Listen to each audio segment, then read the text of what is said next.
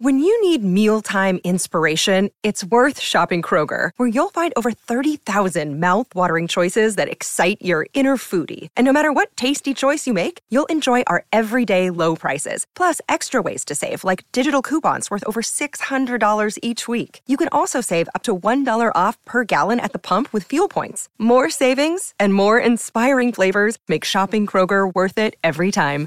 Kroger, fresh for everyone. Fuel restrictions apply leap to fame. He's about to go full throttle here. He leads five metres, can't find a better man second. Deus Ex third. Narano's about to flip deeper. Then Make Mine Memphis at the top of the straight. Leap to fame. Leap to fame corners with a nice lead. He's out in front by six metres. Deus Ex can't find a better man. Narano running on down the outside, but it's leap to fame. Give us a flex, Larry. Leap to fame. Oh, he bolted in one easily, beating Narano. Deus Ex, Make Mine Memphis fourth. Then send it. Speak the truth. He's the pin-up horse of Queensland harness racing and in so many ways of Australian harness racing. The man calling the action for ID23 is Chris Barsby. He's very kindly given us some time on a Sunday morning. Good morning to you, Chris. Greg, good morning to you. Good morning, everyone. Yeah, Larry, eh? He flexes his muscles, as you said, uh, as he came down the Albion Park straight, and he did it untouched. Was that the best version of him? And has driver and trainer Grant Dixon worked it out that don't try and go around and sit parked. And I know it was a different race the first round of heats, but if he just allows them to settle and then just puts his head down and says, I'm going forward, I'm getting the lead, he's done that a couple of times now and he's looked, well, very impressive. Yeah, I think so, Greg. Uh, in that heat there on Friday night, he was just head and shoulders above his rival. So that probably allowed Grant Dixon to be you know, the, the dominant force there, driving the way he wanted to. Because at the end of the day, there was nothing that, that was going to park him at any stage. So once he was allowed to balance up, he pushed the button, he was able to go forward, find the front. But I suppose the scary part for his rivals was the ease in which he'd done that. 51, that was the quickest time of the four heats for the Pacers there on Friday night, and he looked like he did it with something in reserve 28 3, 26 4 on the way home full of running, really strong through the line. So just a little warning shot to his rivals that this is his series. He is the series favourite. It's in his own backyard. And he just wanted to make that little bit of a statement that, you know, he's the horse they have to beat. So I think it was a, uh, a nice way to set the scene there on the opening night, just to prove to everyone that uh, he's the real deal, this guy. Not that there was any sort of doubt about that, but given that the series is in his own backyard, he's the number one horse here.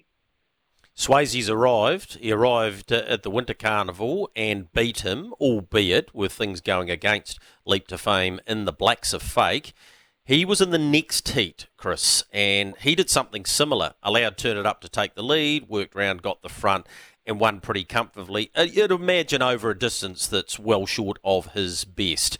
So he set out a bit of a warning signal as well. Uh, 52.5, so clearly slower, but again, it's the way he did it.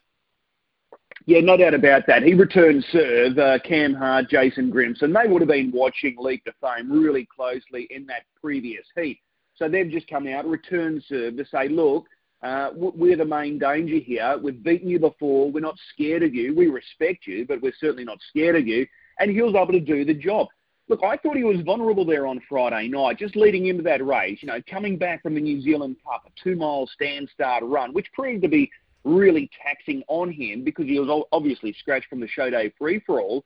But here he is coming back to Australia, came back to Sydney, then had to float up to Brisbane. If he was ever going to be beaten throughout the series, Greg, it was probably in that opening round heat. That's why I thought Turn It Up might be able to fly across and make a bold bid for victory.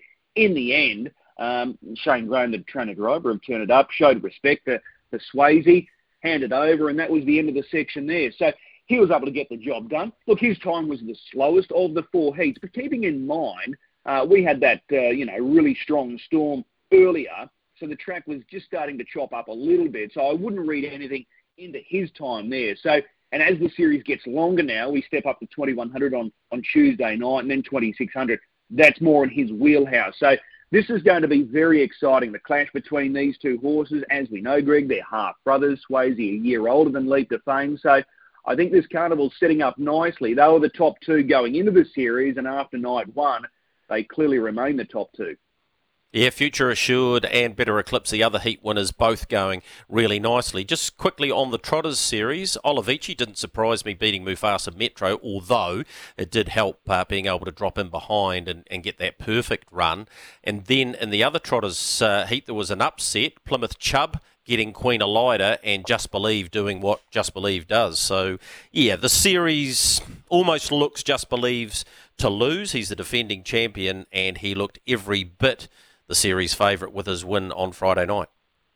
Yeah, it's quite remarkable the job they've done with Just Believe, given what he's gone through earlier this year, going all the way to Europe, then coming back. And the two runs back this campaign have been awesome. First up, he destroyed Queen Elida in that race at Bendigo, and then he was just dominant there on Friday night.